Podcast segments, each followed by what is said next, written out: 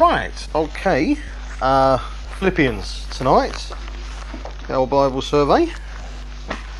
Uh, Philippians.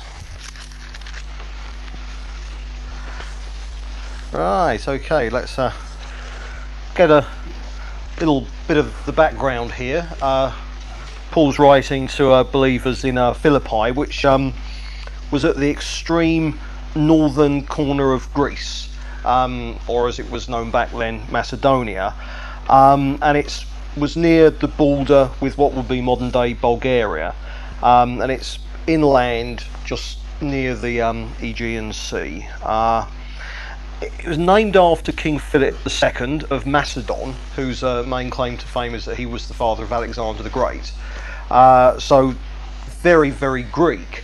However, at the time of Paul, it was predominantly a Roman colony. And although Greek, it was much more Roman than Greek, you know. So, I mean, the Roman Empire really had kind of taken it over, as it were. Um, very, very few Jews there. There was no synagogue in Philippi. And whereas, you know, the Jews, you know, are kind of got all over the then known world, there, there, there were hardly any in that particular region.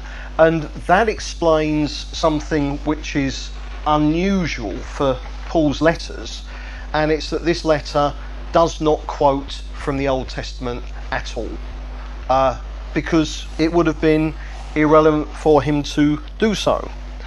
Um, now, Paul had uh, been there on his second and third missionary journeys. We saw them, didn't we, when we did the Acts of the Apostles. Um, the first time was in Acts chapter 16, and the second time was in Acts chapter 20. And it was his first visit there where you had the incident. Remember he was um, thrown in jail with Silas? and there was the earthquake and they could have got away but they didn't and the Philippian jailer who was going to kill himself uh, realized that they hadn't escaped because if if you escaped uh, Roman law would have put the jailer to death, you see, so he just thought he'd do it himself. But when he realised that uh, they were still there and hadn't used the opportunity to be free, uh, he became a believer. So that was the beginning of, uh, you know, evangelistic uh, results um, in Philippi, and then Paul went back there during his third missionary journey as well.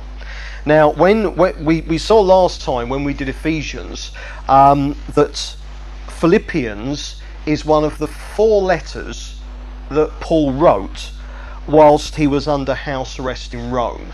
And you can read about his house arrest in Rome in Acts 28. And so the four letters that he wrote whilst under house arrest in Rome was Ephesians, as we saw last time, Philippians, here that we're doing tonight, Colossians, which will be next time, and Philemon. They're the four letters. So, Paul, what we're reading tonight Paul wrote whilst he was um, under house arrest in Rome in Acts 28. And that puts the date therefore around AD 61, somewhere around there. Now, the predominant reason for Paul writing to them, and this partially explains it's a very different letter from most of the other stuff that Paul wrote. And uh, his reason for writing was predominantly to thank them for a financial gift that they had sent him. Paul was what you would call bivocational. Uh, he was a single man. Uh, he was well able at some times to finance himself and he financed his team as well. At other times, when there was no need, when provision came through, he would just give himself full time to ministry. And he's actually writing to thank them for a financial gift that they had, had sent to him. And they'd actually sent it uh, via uh, a guy called. Um, Epaphroditus. And subsequently, that makes this a very personal letter. Most of the other letters that Paul wrote had various other reasons. I mean, the Roman epistle is different from the others because there he was writing to a church he'd never been to, and he was writing more or less to introduce both himself and the gospel that he preached, and that's why Philippians is the great expository epistle, if you like. But most of the others were written to churches that Paul had planted and was involved with. And normally they were written in order to sort out various problems and false teachings that were arising. So this letter is very different because it's basically it's a thank you letter for a gift. Uh, you know, he touches on one or two things in the church, as we'll see later on. But it's a very personal letter, and uh, it's kind of Paul just writes about the things that are most on on his heart at the time. Now, obviously, in uh, this expository series, sorry, in this uh, Bible survey. We're doing one talk more or less on each book of the Bible. So we're up in the helicopter, looking down, you know, on the landscape from a great height to get the whole picture in one talk. But I take you back uh, to when we did the expository uh, series, or, or one of the things we did in the expository series, and this is well back when dinosaurs ruled the earth, is that we actually did 11 talks on this letter. So that was more down going up each road and seeing where it went, as it were. So that was very detailed, but obviously tonight just uh, very much a, a, sort of overview. But uh, if, if, you want to look at it in more detail, so those 11 talks are in the expository series. Okay, right. Um, in chapter 1, let's just read the, the first two verses. He says, Paul and Timothy, servants of Christ Jesus. So it's from Paul and he addresses it uh, from Timothy as well. Now, this is unusual. He says, To all the saints in Christ Jesus at Philippi, together with the overseers and deacons. Now, as you well know, overseer or bishop, depending on what translation you use, is a synonymous term along with elder or pastor, shepherd, again, depending what translation you use. And so here is one of Paul's very, very few references to leadership in the churches. Uh, you know, I mean, sort of nowadays with our obsession in leadership and stuff like that, if you wrote to a church, you'd write to the pastor of the church. I mean, there's no, no such thing as the pastor of a church in Scripture anyway. But we're very obsessed with leadership. Paul hardly ever mentions elders. He just, you know, kind of like he, if he was writing to a church, obviously if that church has had elders, they were included in. But but this obsession with leadership and titles and, and, and all this sort of stuff that you get in Christianity traditionally couldn't be more different than you find in Scripture. This is one of the very, very, very few occasions uh, that Paul refers to elders virtually in any way at all, but nevertheless he does greet them and also with them. Um, the deacons, but predominantly it is to the saints, and as as is his habit, he, he wishes them grace and peace. And that he tends to, in Paul's letters, he'll tend to start the letters with grace and peace, and he'll tend to end them with grace and peace as well, because that's really what following the Lord is is all about. And then in verses three to six, he thanks them for their partnership with him. Um, obviously, they were a great help to him when he was present with them, but the fact that they've given to him financially they've entered into partnership with what they are enabling what Paul is doing. If you like, they're investing in what God has called Paul to do, and therefore Paul, you know, says, "Hey, you know, you're kind of partners with me," and, and he thanks them uh, for that uh, partnership. And then uh, you get this, you know, it's one of my my favourite verses. And then he says to them, he says, "Being confident of this, that he who began a good work in you will carry it on to completion until the day of Christ Jesus." So that's a kind of um, good good verse to um to know there. And uh, in verses 7 to 11, he tells them that he longs to be with them, which is understandable because he then goes on to say that he was in jail, which which he was. He was he was in, in, in, in chains. And and he was in chains. I mean, although it was house arrest, he was still chained to a soldier. And uh, you know, I mean, sort of when you get Paul's, you know, when he talks about the armour of God and uses that picture, he's kind of sitting there. We saw this in Ephesians last time, didn't we? And I mean, you know, he's ta- you know, he's sitting there looking at this this big burly Roman soldier. He's chained to.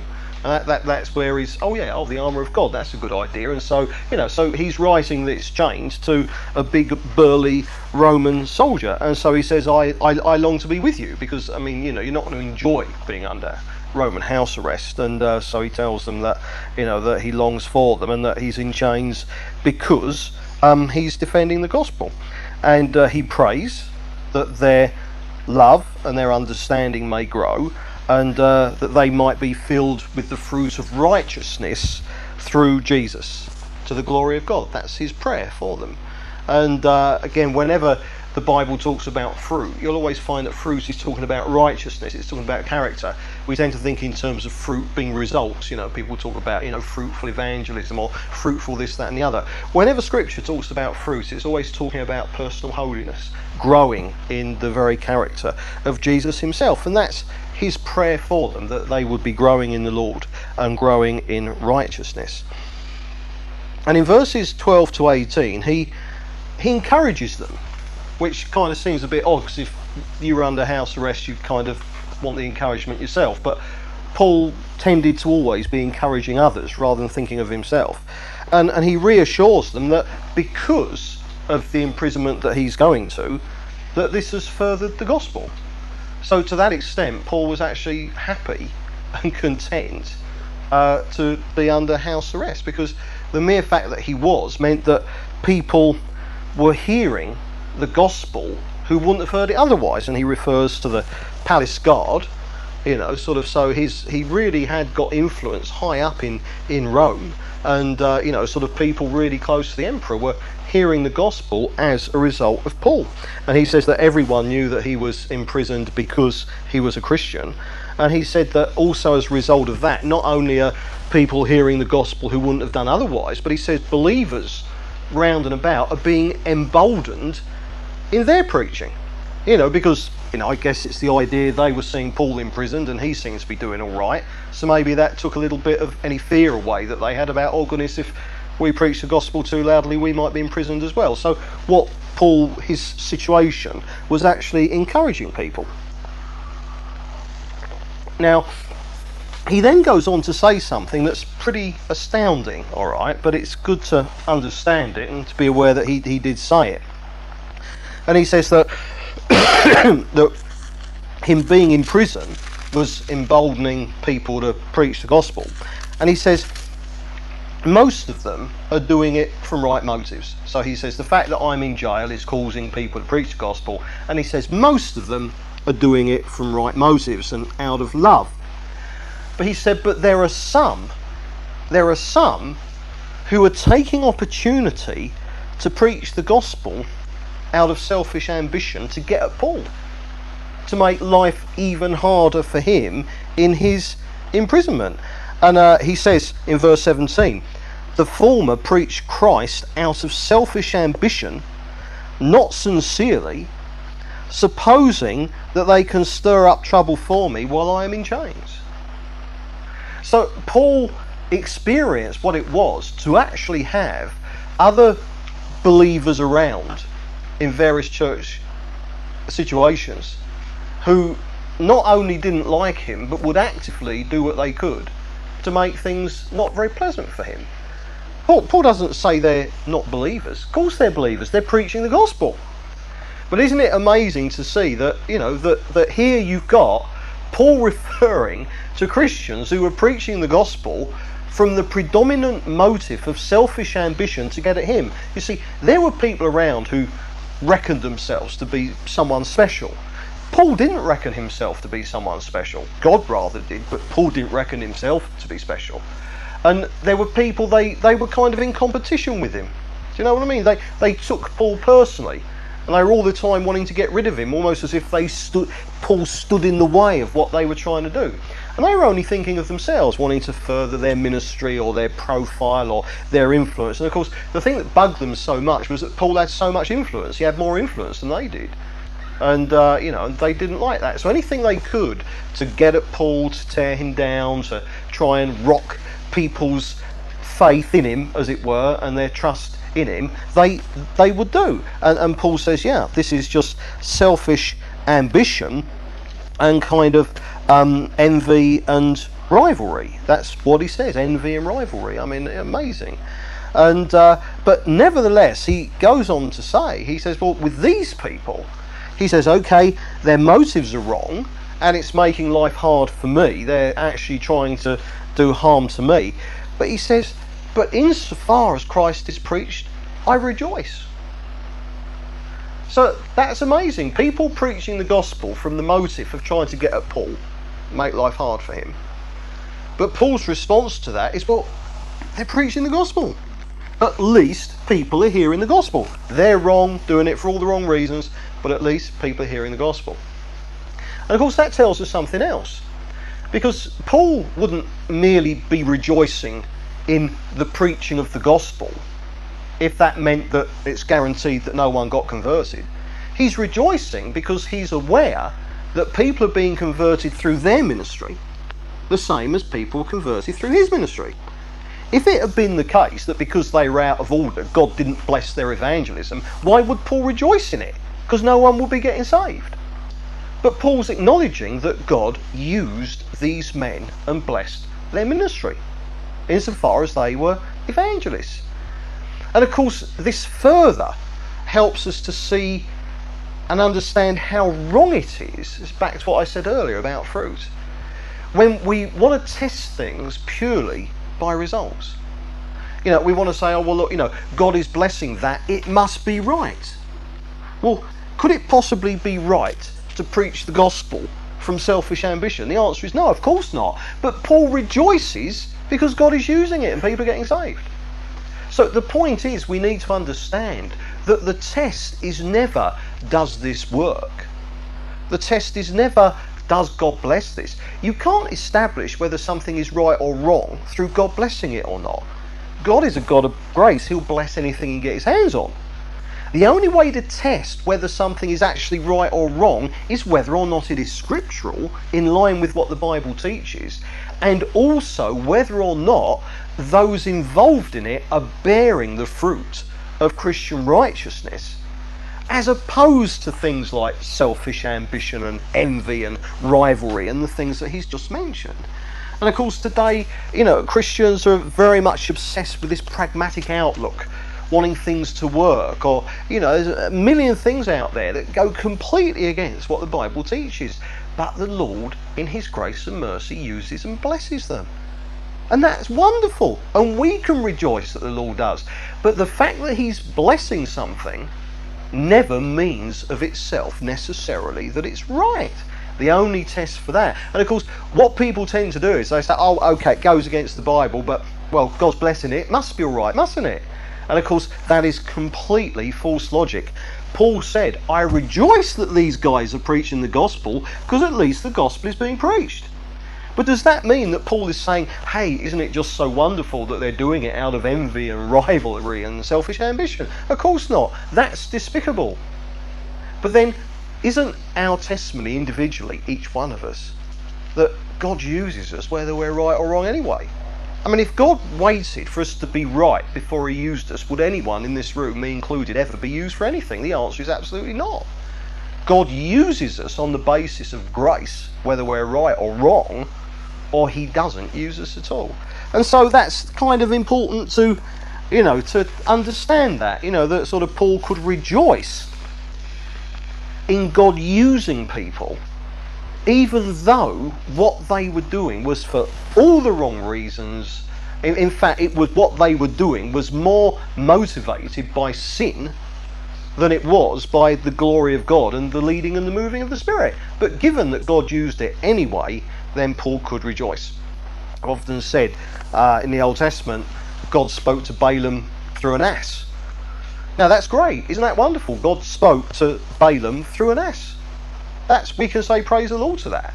But it doesn't mean you're going to start bringing donkeys along on a Sunday to see if we get more prophecy. You see, God will use whatever He's got to hand.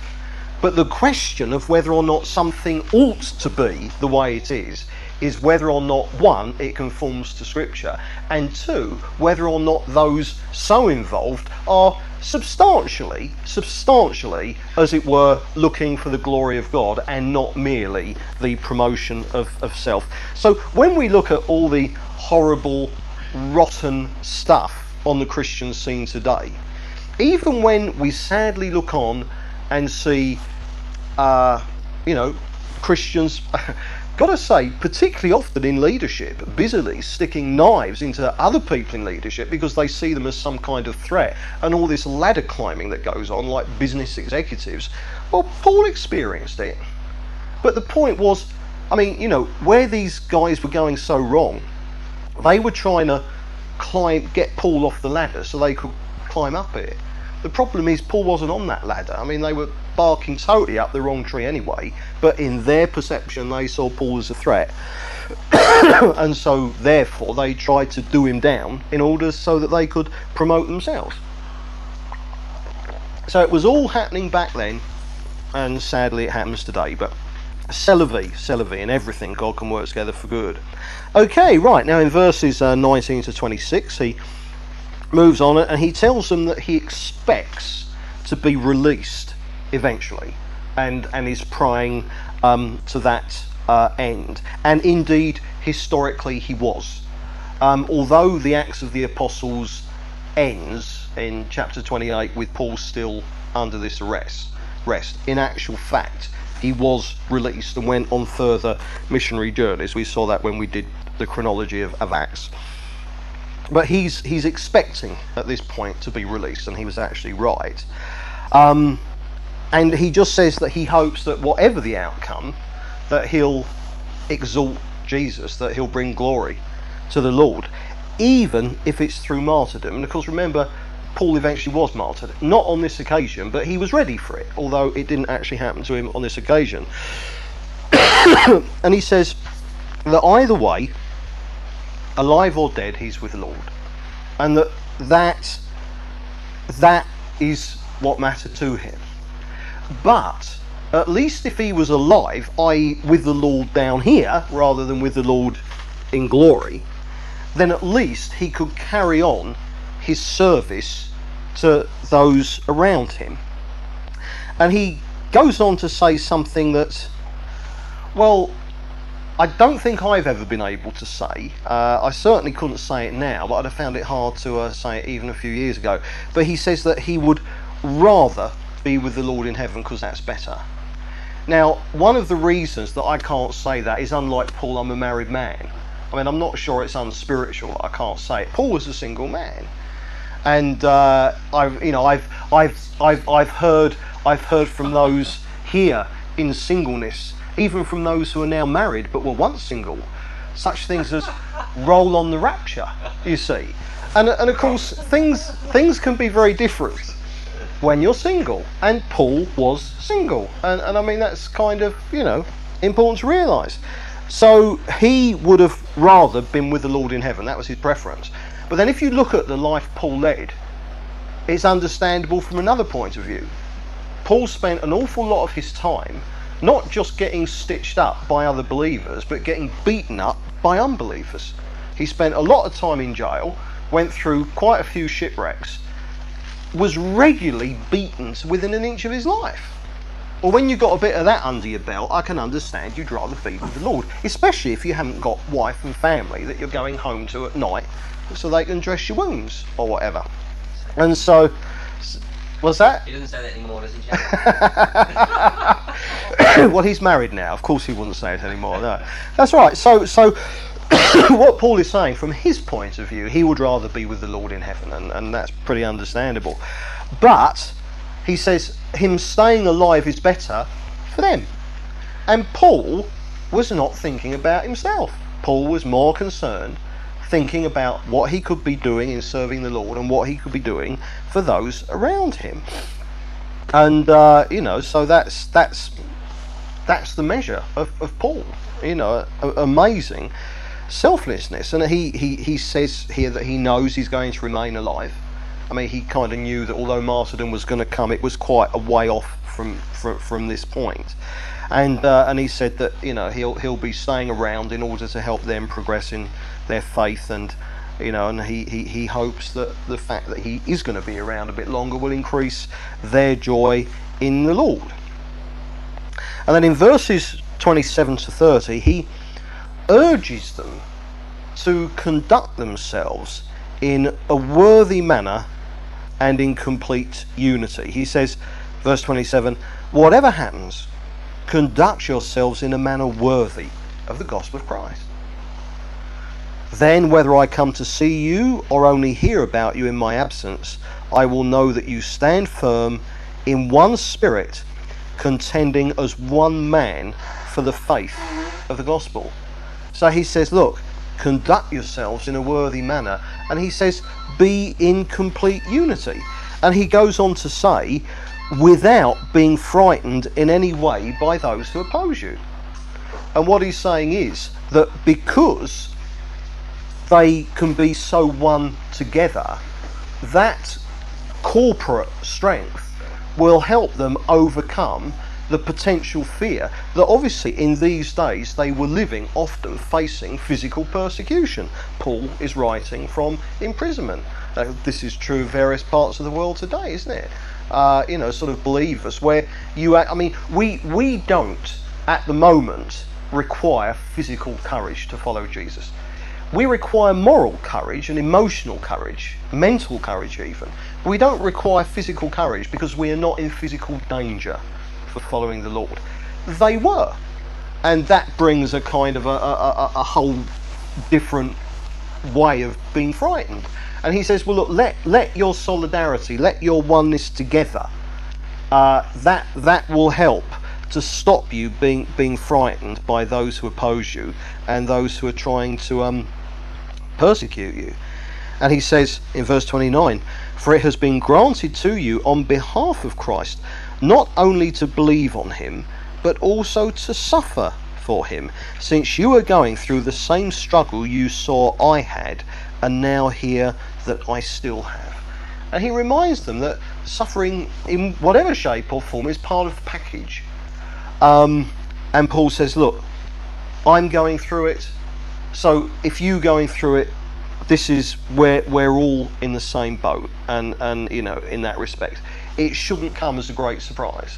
But of course, the fact that Paul is doing so well is obviously an encouragement to to them as well.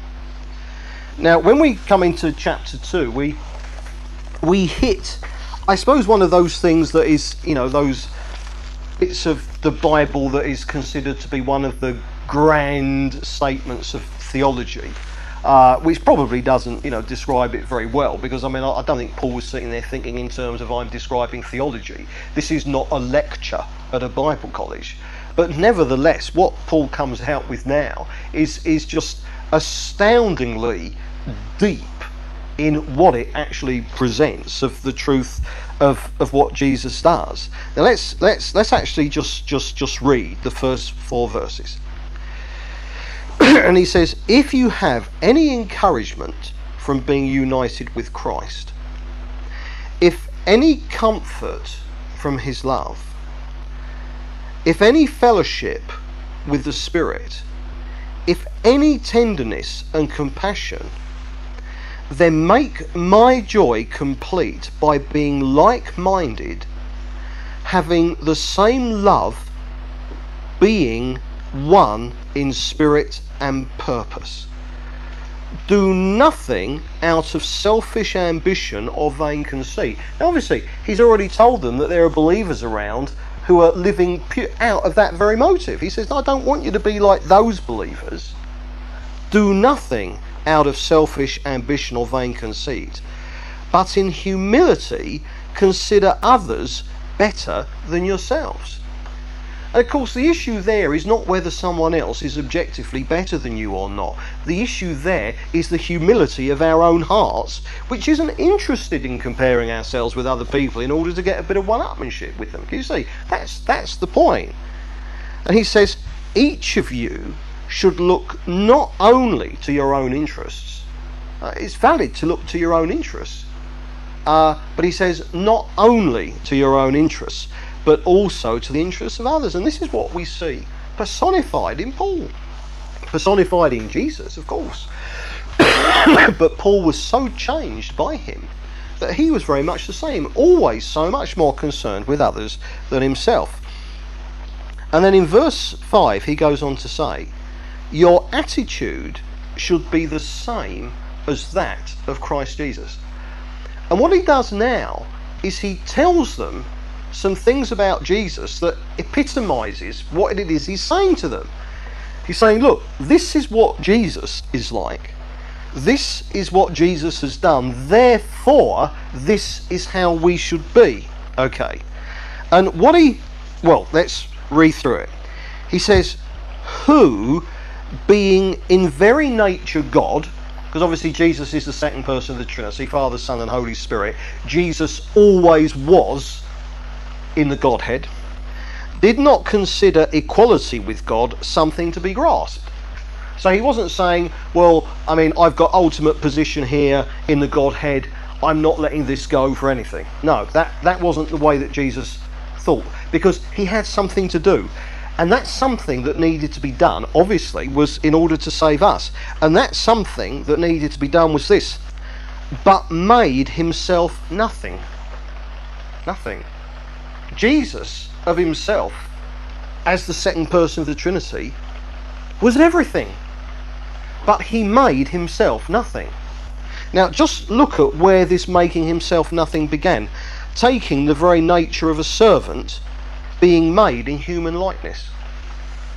The great humiliation that Jesus went through, the greatest aspect of the humiliation that Jesus went through, the biggest step down that Jesus ever took was becoming a human being in the first place. We cannot imagine the sacrifice involved. To lay aside your position within the Godhead ultimate, infinite power and everything, and to lay that all aside, leave it behind, and become a human being. We can't. That's where the humility of Jesus began, becoming a human being in, in the first place. And he said, and being found in appearance as a man, he humbled himself, well, even more, as if he hadn't done so already, but then he went on and became obedient to death, even death on a cross. Now, can you see what's happening in here? Jesus is going down, down, down, down, and down. I mean, becoming a man was down enough, but having become a man, he then experiences a disgraceful and shameful death. I mean, down, down, down. And then it says, Therefore, God exalted him to the highest place and gave him the name that is above every name, that at the name of Jesus every knee should bow in heaven and on earth and under the earth. So remember heaven outside of the universe, you've got the earth, the surface of the earth, and of course at the centre of the earth. Uh, paradise used to be there, isn't anymore, but Hades, the place of the unbelieving dead. And the time will come when every every knee, every demon, every unbeliever throughout history the time will come when they have bowed down and confessed that Jesus is Lord to the glory of God the Father. So, can you see what's happening? This is a, a down and an up. Now, Joel, Joel, Joel and I had the honour of knowing a guy who, when he was in the Air Force, he was a squadron leader. And uh, he, he, he held the dubious honour of um, the record for jet ascent. I think he actually held the record, or he had done at one point. Now, in the RA, I mean, there's no official record here because it's not something that officially happens. And the reason it doesn't happen is because to go for the jet ascent record, you've got to be a complete and utter nutcase. And the reason that you've got to be a complete and utter nutcase is that in, in, in order to ascend in a jet faster than anyone else, the only way you can do it is to first of all drop out of the sky from an incredible height. Now, as and, and literally just plummet down like a stone over thousands, thousands of, of, of feet. And then the the key, all right, the, the technique involved here is the longer you leave it before you you you go up again, the faster you'll go. It's like you know when you swing a spaceship around the sun. You know, do, do you know what I mean? the faster you're coming down, which means the longer the time you're descending for, which means the closer you are to the earth. The nearer you are to ground level when you swoop back up again and then give those jet engines everything that they've got, and that determines how fast you're going to ascend. Alright? And of course, the reason that you've got to be a complete and utter nutcase to do this is because it's a maneuver that would never be required in the normal course of flying, even in action. And of course, because if you get it wrong, you end up in a very, very big hole made by your jet. but can you see the point? The, the lower you come down, the higher and the faster you end up going. And can you see that is exactly what Jesus did? Because he went so low, he has now gone back to being so high, which of course is what he was in the first place. And Paul says, and that is Jesus' example to us. He says, that is the attitude that Jesus had that we should have. What's he just said? He said, look, don't don't do things from selfish ambition, not self, others first. That's his whole point here. Jesus had ultimate position and he totally gave it up in order to help us who deserved absolutely nothing from him. That is the ultimate self sacrifice. That is the ultimate preferring the needs of other people. Now, Paul says there's every possibility that someone else sitting in a room at any given time is better than you. It's a very, it's a very great possibility, isn't it? That anywhere you are, there might be someone who's a better person than you. I wouldn't argue with that. But who was better than Jesus? No one. There was no one who was remotely better than Jesus, quite the contrary. Yet, nevertheless, he gave it all up and he came down, down, down, and down, sacrificing himself, putting the needs of others first. And Paul says that's the key to unity, that's the key to fellowship, that's the key to compassion, that's the key to love, that's the key to fellowship, that's the key to tenderness. Preferring others above ourselves. But of course, the great problem is that's the exact opposite to what we are naturally. But if Jesus lives in us, Paul said, your attitude should be the same as that of Christ Jesus. How can we have the same attitude of Christ Jesus? Well, because he lives in us. In Corinthians, Paul says, You have the mind of Christ. Now, if Jesus lives in us, if we deny self, we can experience his righteousness through us. So, what he's talking about here is actually quite viable. Paul isn't talking about something completely unattainable in any practical terms. He says, look, this is the key to day to day fellowship. This is what it's all about. Having the same attitude of Jesus, what he did when he came down, down, down, down, down, went as low as he could. Because of that, God highly exalted him. And he says, in the same way, you go down, down, down, down, down, putting other people's needs before your own. And if you do that, don't worry, the Lord, you won't lose out. The Lord will exalt you. You know, if we humble ourselves, God will exalt us. No question at all. And in verse 12, he then goes on to say, remember, in the light of what we've just read, he says, Therefore, my dear friends, as you have always obeyed, not only in my presence, but now much more in my absence, continue to work out your own salvation with fear and trembling. For it is God who works in you to will and to act according to his good purpose. so we're back to, well, I mean, how, how can you be like Jesus? Well, Paul says, work out your own salvation. Now, what does that mean? Does that mean that this is in our own strength? No, of course not work out what God has worked in. What has God worked in? Jesus. He says, For it is God who works in you to will and to act for his own good purpose. Jesus lives in us. So therefore, if God has worked Jesus' in, so to speak, then what Paul is saying here, let him out. Get out of the way. Align yourself with what he wants. And if we do that in obedience to his revealed word, then Jesus can actually live through us in our place so that our power, our resource is coming from Him rather than from our own sinful natures. That's what Paul says. Work it out. Work out what God has worked in, and this is what you do. You put others before yourself. And then he goes on to say, and this is this is all, all the same sort of he says, do everything without complaining or arguing. Now, what's what's complaining? Well, it's not fair, poor old me. You see? Who are we supposed to be thinking about? Poor old other people. If anyone's poor, other people, not not poor old us. And he says, arguing. What's arguing to do with? Now, he's not talking here about proper debate in that sense, proper communication. He's talking about here the sort of the arguing that goes together with complaining. Think of a complaining child. you know, sort of like when it's time for them to do their chores. Oh, no, not fair, and arguing, or, you know, 100 good reasons why they shouldn't do what mum and dad's telling them to do.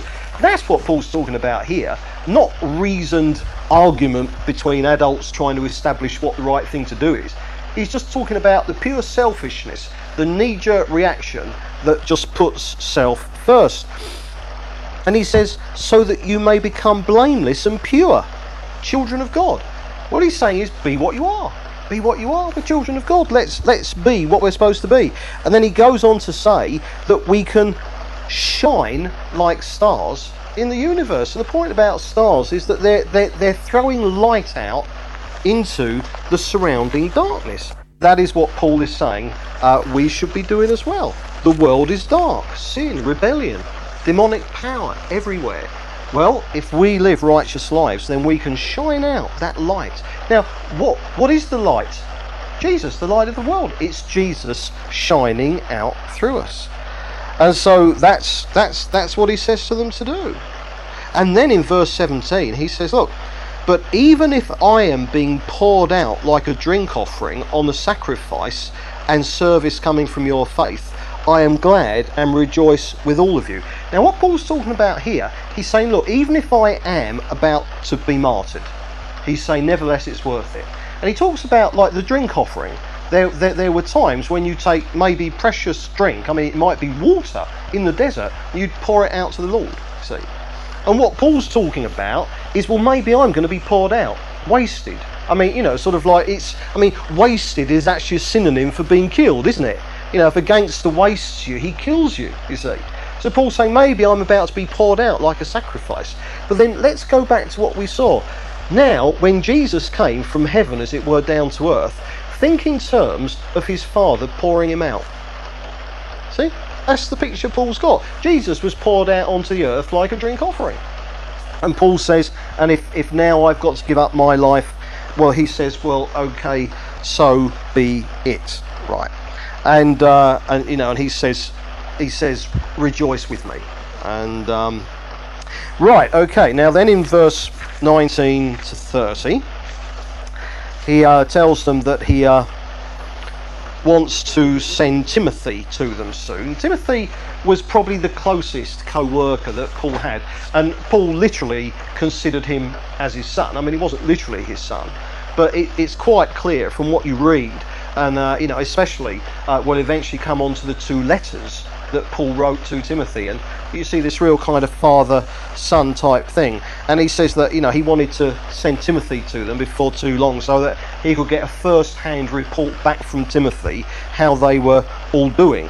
And uh, you know, and he, he tells them that you know that sort of like Timothy, he considers him to be his own son, and um, and he says in verse 20, I have no one else like him who takes a genuine interest in your welfare, for everyone looks out for his own interests.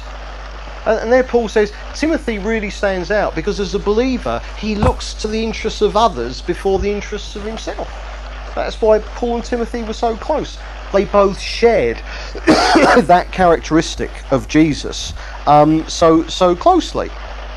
But Paul says, but in actual fact, what I'm going to have to do is to send Epaphroditus uh, because he's he's longing to get to you. So he wants to get there so much. And Paul says, you know, that, that that's okay, I'm going to send him. And he says that Epaphroditus had actually been very ill and nearly died, but had now recovered and was, uh, you know, sort of keen, keen to get back. Remember, he was the one that they sent the gift uh, to Paul through.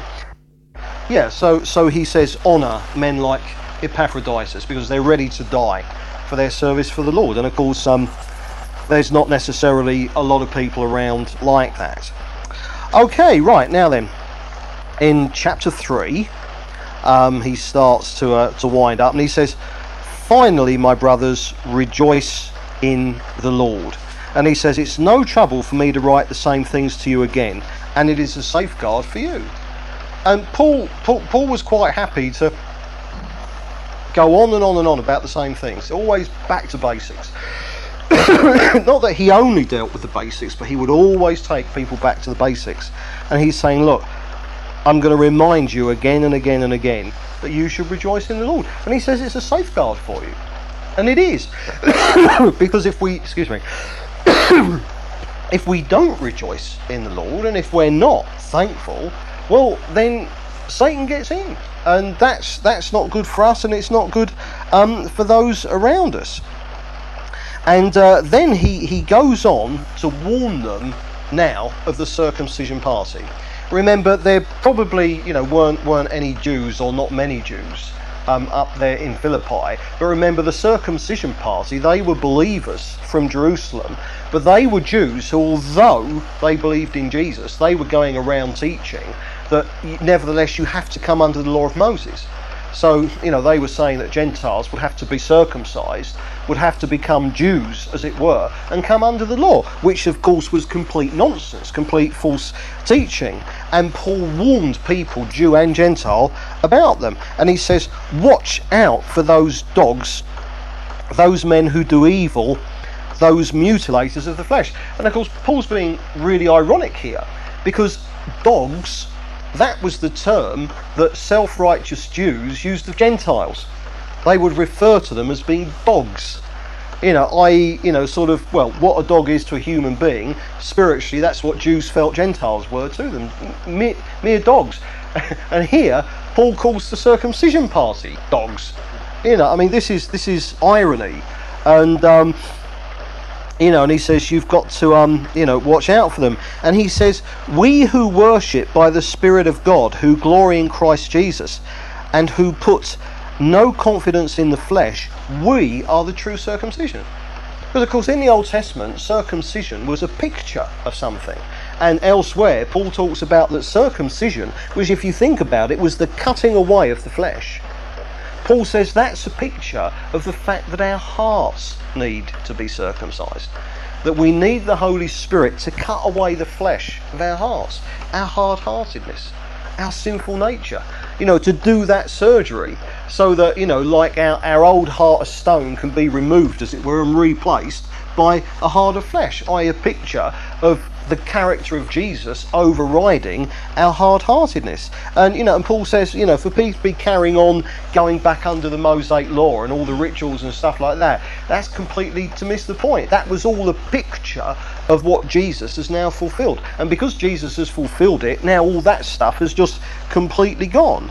And uh, you know, so he says, look, you know, sort of be warned have nothing to do with what these people because they were traveling around all the all the churches you know, sort of like spreading their poison and spreading their false teaching as people who teach nonsense like to do. And so Paul warned people against them in no uncertain terms.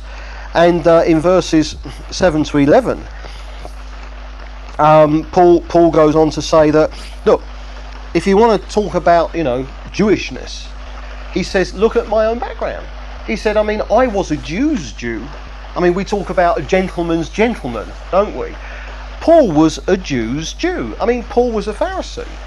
When it came to spirituality and his spiritual upbringing and everything like that, Paul was up there with the very best that Judaism had to offer.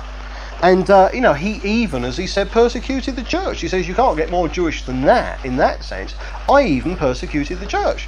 So he says, these guys travelling around laying great store on their Jewishness and the fact that they're Pharisees and stuff like that. He says, I was all that and more so. I mean, Paul was trained by Gamaliel.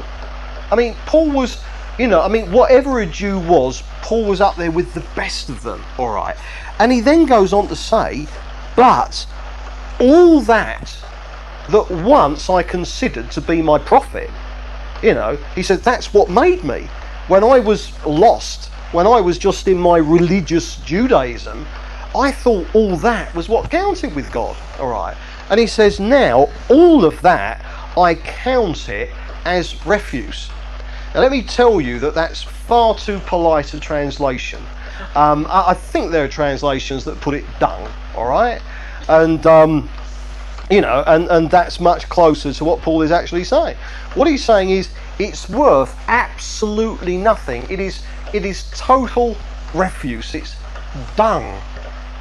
Because he says what counts, what counts is knowing Jesus and having a righteousness that comes from him.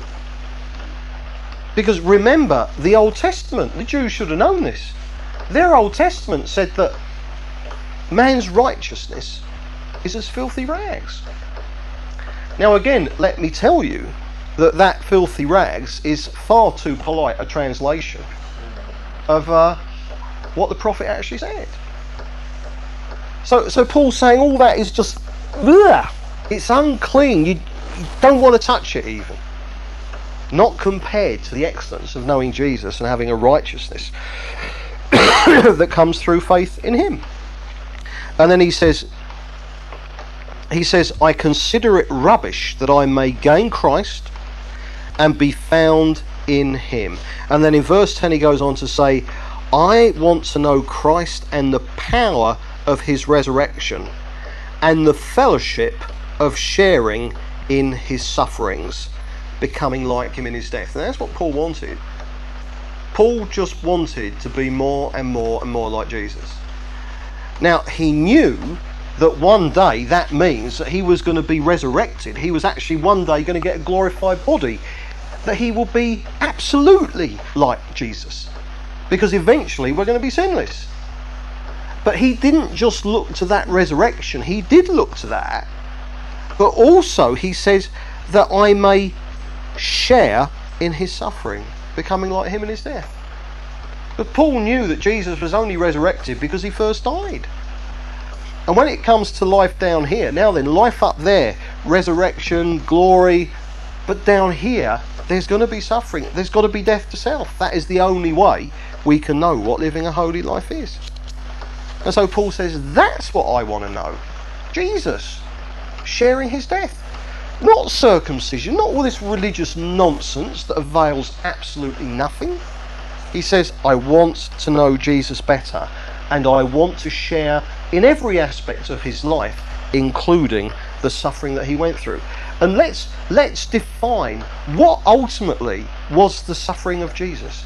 If we're to share the sufferings of Jesus, what is it going to be? Well, remember Isaiah 53, that great prophecy of the suffering servant that depicted the suffering that Messiah would go through. What was the key to that suffering? He was despised and rejected by men. Ultimately, the suffering of Jesus was that he was rejected. John's Gospel says that he came to his own people, but his own people received him not. That was the suffering of Jesus, to be rejected by those he came to save. Now, for him, that rejection led to physical death, and there are believers whom that happens to as well.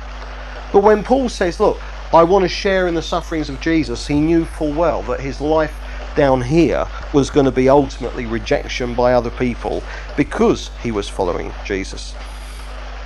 And then in verse 12, he goes on to say that, but, but I haven't attained this yet. He says, Not that I've already or, or obtained all this or have already been made perfect, but I press on to take hold of that for which Christ Jesus took hold of me. Brothers, I do not consider myself yet to have taken hold of it. But one thing I do, forgetting what's behind and straining towards what is ahead, I press onwards to the goal to win the prize for which God has called me heavenwards in Christ Jesus. And what Paul says, haven't arrived. I mean, you know, we don't arrive until we get to glory. That's when we arrive. You know, any idea that God's working us gets to the point where, right, okay, now we're holy. Um, you know, now our, our, our sin problem is now over, is, is complete nonsense. Even Paul, yet had growing to do, yet had maturing in the Lord to do. So, how much more the rest of us? All right. But Paul says, But I press on. Okay? I mean, I leave what's behind, all my mistakes, all my sins, I repent of that, and I press on and I move on into the future. And he says, All of us who are mature should take such a view of things. And that is Christian maturity. The pressing on, not tied up in constant bemoaning of the past, neither tied up in a constant beaten by problems in the present. Christian maturity is that pressing on towards the goal, kind of doing the growing. One day we're going to be just like Jesus. Well, okay, then that process is happening now. That's what occupies uh, mature believers. And um, and he then he says, only let us live up to what we have already attained. Let us live up to what we've already attained. So Paul was the first to acknowledge every believer is at different places, you know, at a different place with the Lord. And you mustn't impose where you are necessarily onto other people. But the key is this whatever you've attained by way of knowledge and growth in the Lord, we must be faithful to that. And one thing I do know if we're not faithful to the light we've already got, we will not grow, we will not move on to further light. And one of the reasons that there are believers who are stunted in their growth is because the Lord has done things or approached things in their lives that they haven't said yes to. They've they've stopped the Lord. You know, can you see they've said no to something or they, they haven't gone along with the Lord. There's an area of their life they're hanging on to and won't let go. Well, okay, if that's the case, if we haven't been faithful to what we've already attained, there won't be any growing. But wherever we are with the Lord, we must be faithful to the light that we already have. and then in verse 17, he goes on to say, Join with others in following my example, brothers, and take note of those who live according to the pattern that we gave you.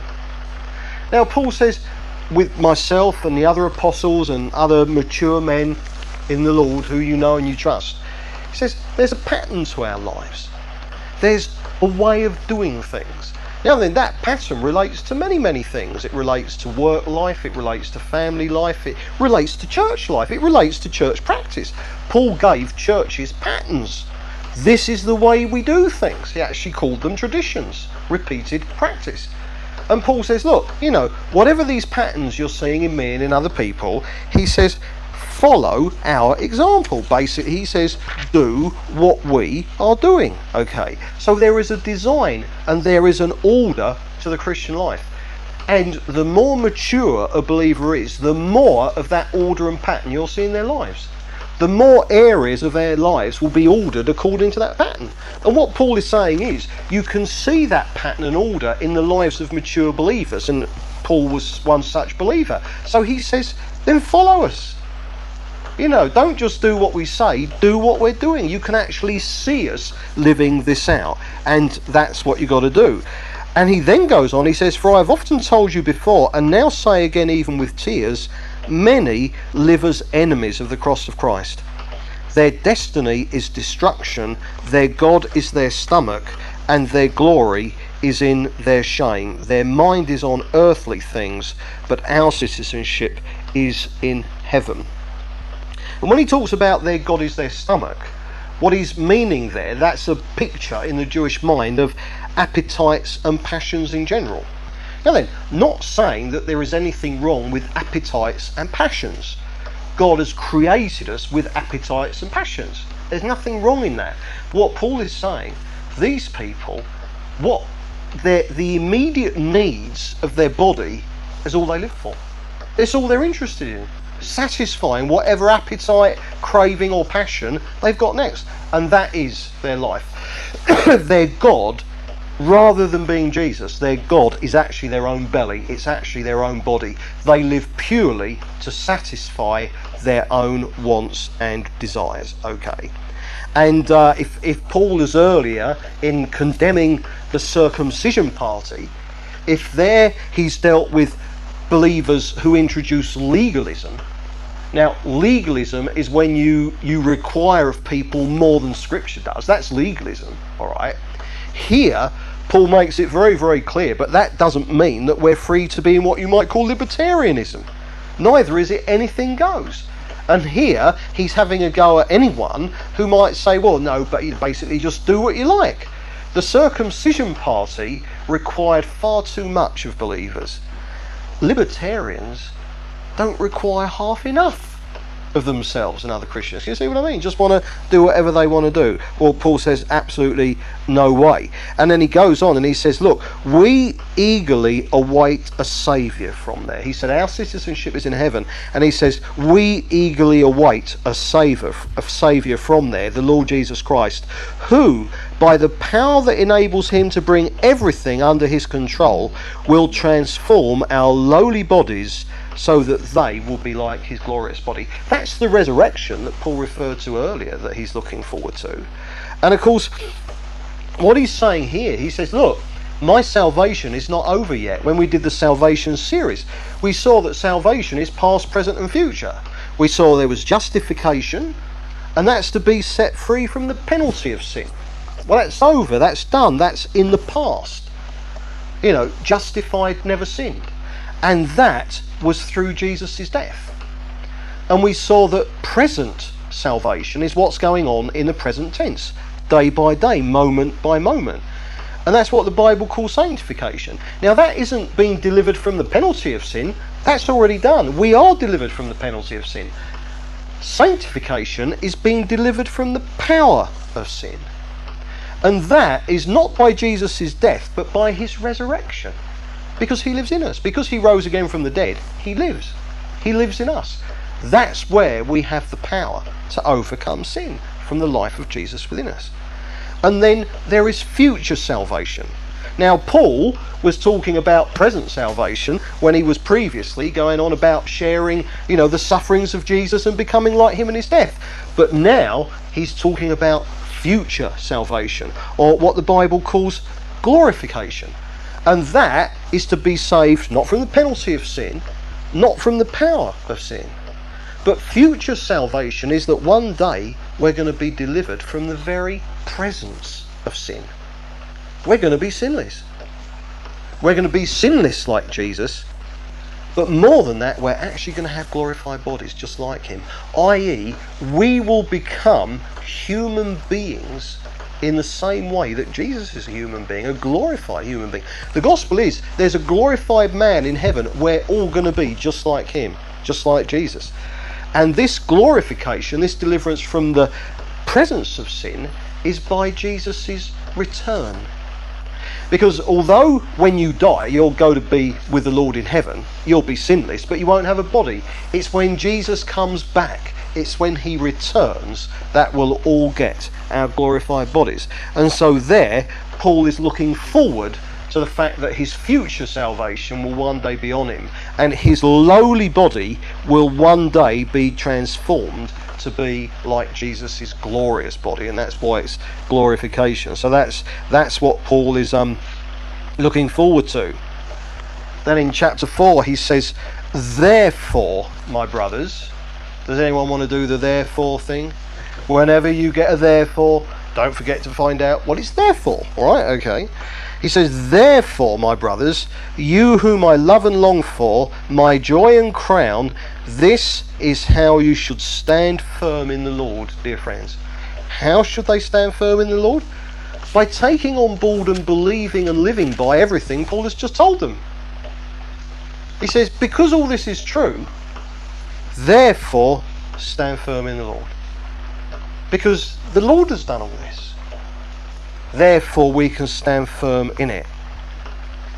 Now, in verse 2, he just deals with a little problem that was in the church. This letter was not written to address problems in the church, it's just a personal thank you letter, and it's why Paul is being so personal in it all. But one little problem he addresses. He says, I plead with you, Euodia and Syntyche to agree with each other in the Lord. Yes, and I ask you, loyal yoke fellow, help these women who have contended at my side in the cause of the gospel, along with Clement and the rest of my fellow workers, whose names are in the book of life. Now then, there's a bit of a personality clash going on in the church. There's a couple of ladies who don't get on, who always manage to disagree. Now, in another situation, it'd be two blokes. This just happens to be two ladies. But you know, but Paul he knows these people. He says, "No, I know that there's you know there's a problem here with these two. You know, help them, help them out on this. They need help." Notice he doesn't say, "Bring them to repentance. Do Matthew 18 on them. Do church discipline on them." He says, "Help them out." Obviously, they're not. You know, this isn't some World War Three between two people resenting and hating each other. It is a personality clash. People who can't get on. Paul says, "Look, help them to get on with each other. And he says, Look, they have contended at my side in the cause of the gospel. You know, he, he says, They are my fellow workers. You know, I mean, certainly we, we're, we're clear from Scripture that leadership functioning is for men. Leadership functioning is, is only one aspect of functioning. And any idea that women folk are there to make the coffee, prepare the love feast, that's not what Paul thought. I mean, Paul Paul mentions in his letters women in terms of they contended with him side by side. They were his partners in the gospel. That's not just thinking that they were there to make the tea. You know, Paul Paul was so aware of the ministry of women. A far cry from this women should just, you know, as I say, be making the tea. That's that's not what scripture teaches in any way at all. Doesn't mean that women need to be elders or Bible teachers, anything like that. No, the Bible doesn't permit that. But outside of that, it doesn't mean either that women have nothing to do in the cause of the gospel. That's ridiculous. Paul depended on some of these women. So he says, look, please, Clement, you know, please help them to get on with each other. Okay. And, uh, and then he says, let's read this. He says, look, rejoice in the Lord always. I'll say it again, rejoice. He's already said that earlier. He's back to it. Rejoice. He says, let your gentleness be evidence of all the Lord is near. Do not be anxious about anything, but in everything, by prayer and petition, with thanksgiving, present your request to God. As I like to say, why pray when you can worry? I mean, there's a choice here. You do one or the other. You're anxious or you pray. Can you see Paul setting up a, you know, you got there's, there's only two ways you can go here worry or prayer. Okay? So he says, don't be anxious about anything. Now then, if we're not to be anxious about anything, what does that leave that it's okay to be anxious about?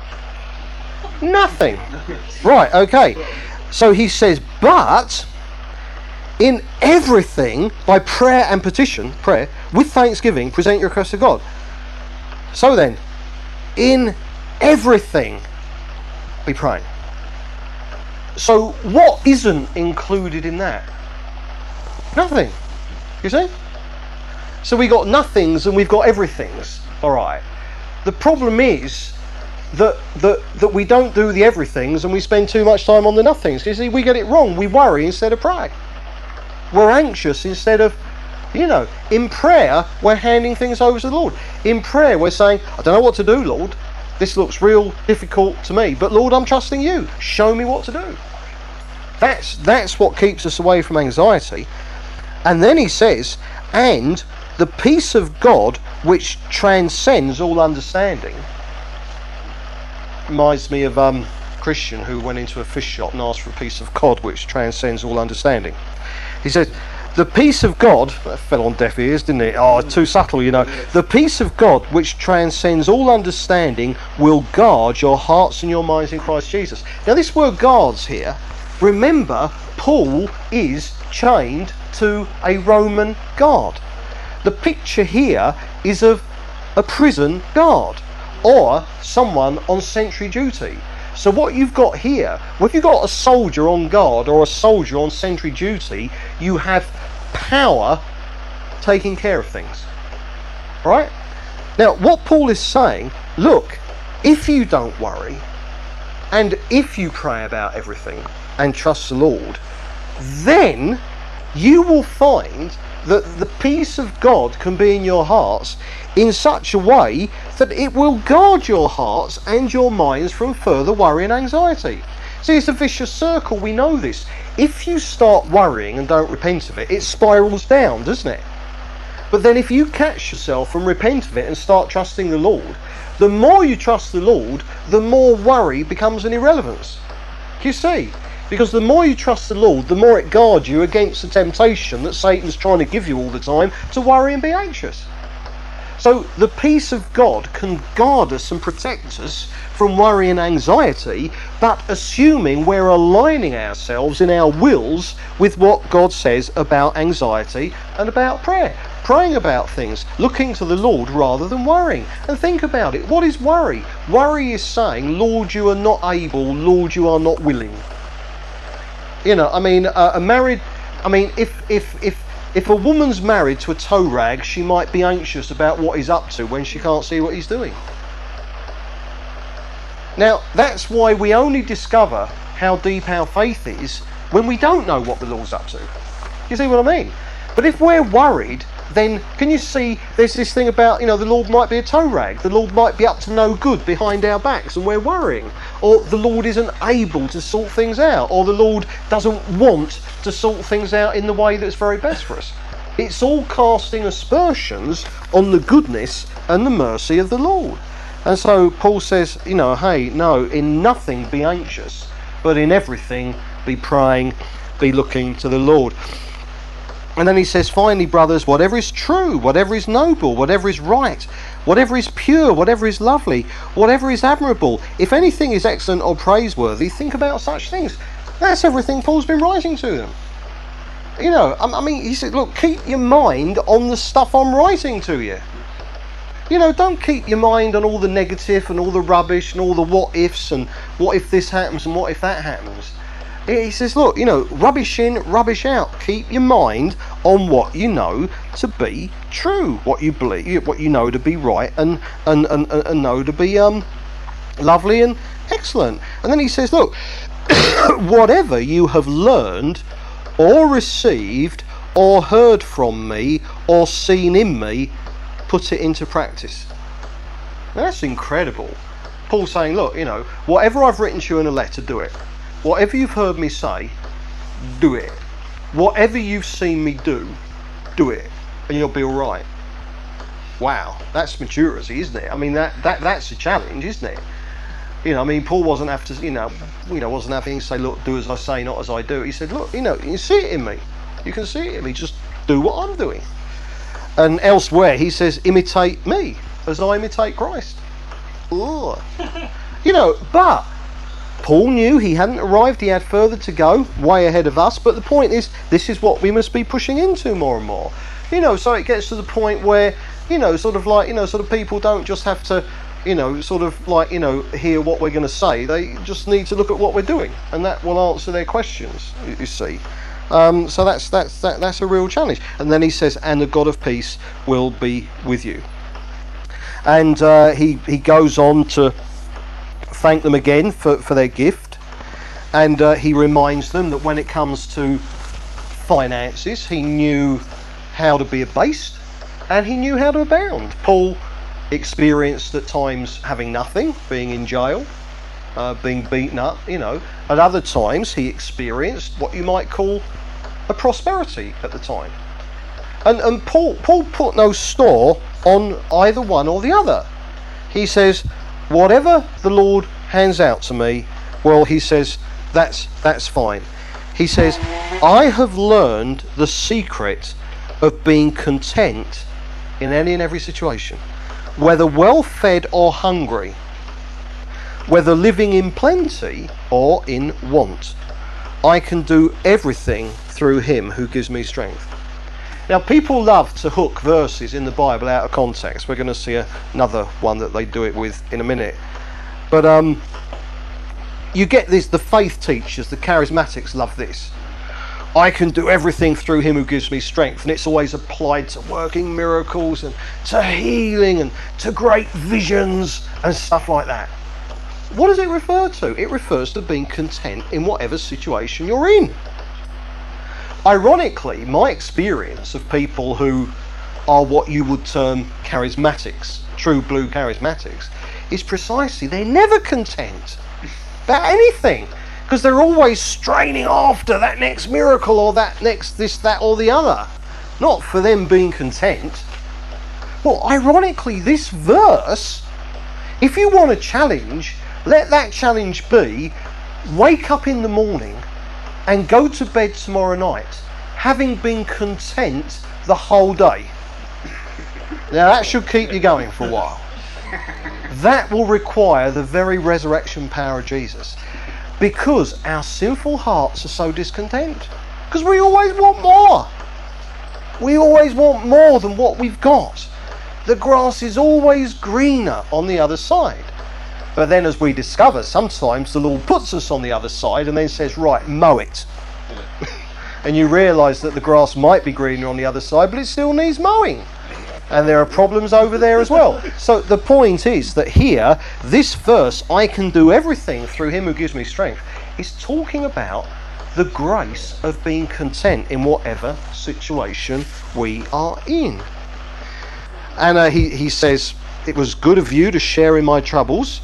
Uh, moreover, as you Philippians know, in the early days of your acquaintance with the gospel, when I set out from Macedonia, not one church shared with me in the matter of giving and receiving, except you only. For even when I was in Thessalonica, you sent me aid again and again when I was in need.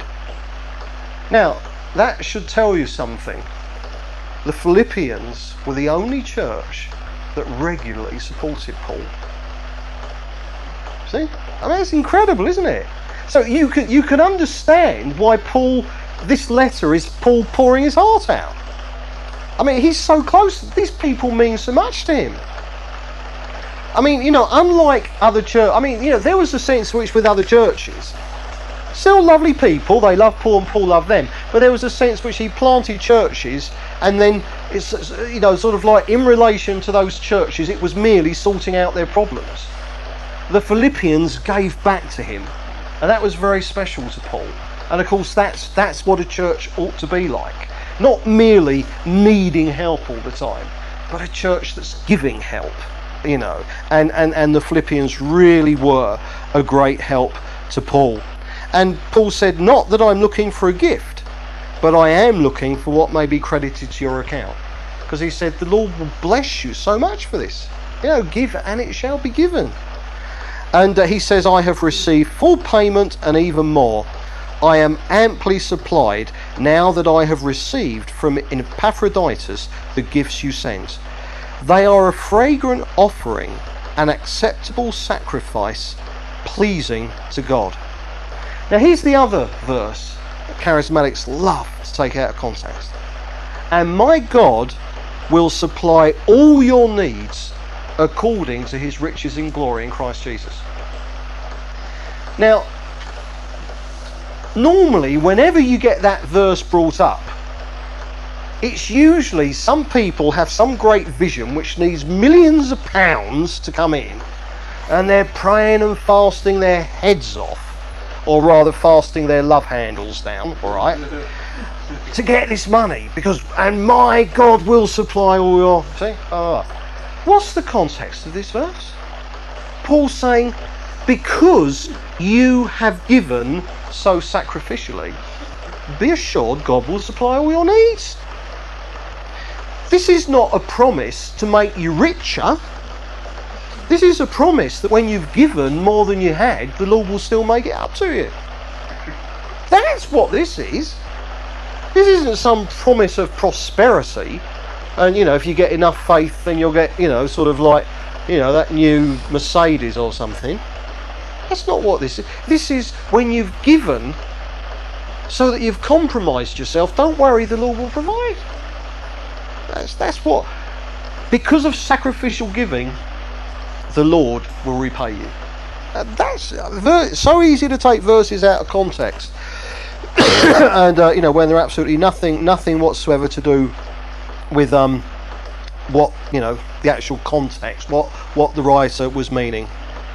Okay, and then just the last couple of verses, he says, "Greet all the saints in Christ Jesus. The brothers who are with me send greetings. All the saints send you greetings, especially those who belong to Caesar's household." Now then, there was a link between the fact that Paul was imprisoned and that the emperor his staff were getting converted. Now that's that's getting a bit of influence, isn't it? And isn't it funny again? I have to, have to keep going. What is it? Got got to keep going back to the charismatic movement tonight. In a charismatic movement, what you do is you get a vision to preach the gospel to kings and princes and and you get these audiences with presidents of African countries, and, and, and through your ministry they become believers, and then suddenly you're, you're tremendously important in a whole country. Now, how did God do it? He got Paul in prison and got to Caesar like that. It's all so different in the Bible, isn't it? From the, the, the nonsense that, that you get taught out there today. So, so different. Anyway, and then He began with grace and he ends with grace. The grace of the Lord Jesus Christ be with your spirit. Okay, we'll finish there, and uh, next time will be Colossians.